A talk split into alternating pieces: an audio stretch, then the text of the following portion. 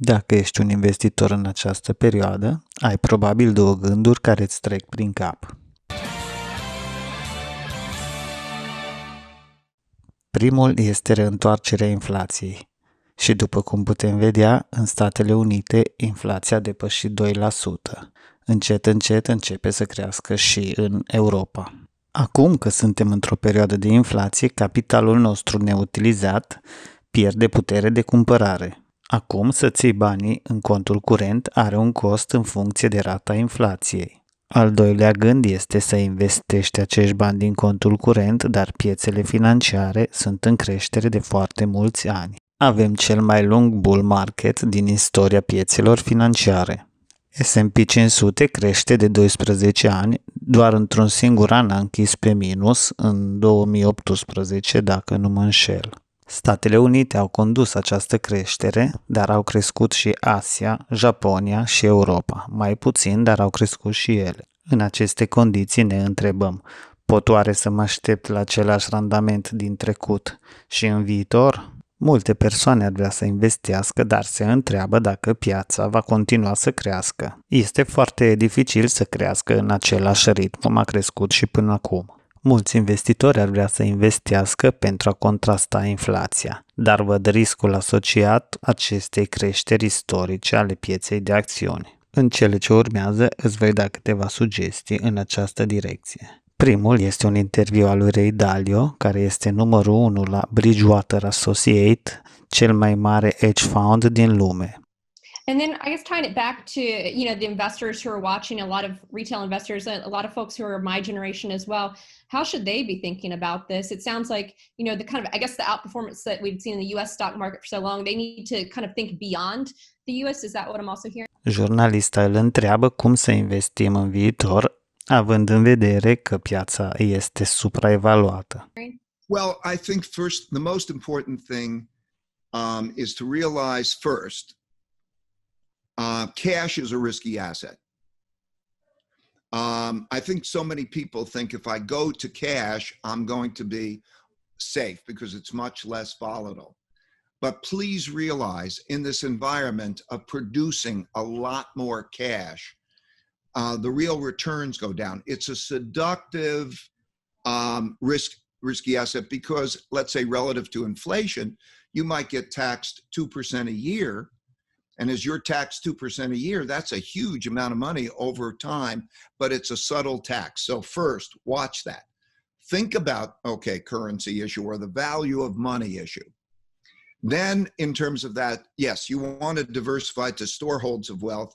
And the second big thing is diversify well. Diversify well into diversify of asset classes, but diversify of countries, diversify currencies. So think about diversification. If you diversify well, you lower your risk without lowering your expected returns, if you know how to do that well. But I would say, you know, what are the three main things? I don't know. Diversify, diversify, diversify, I would say.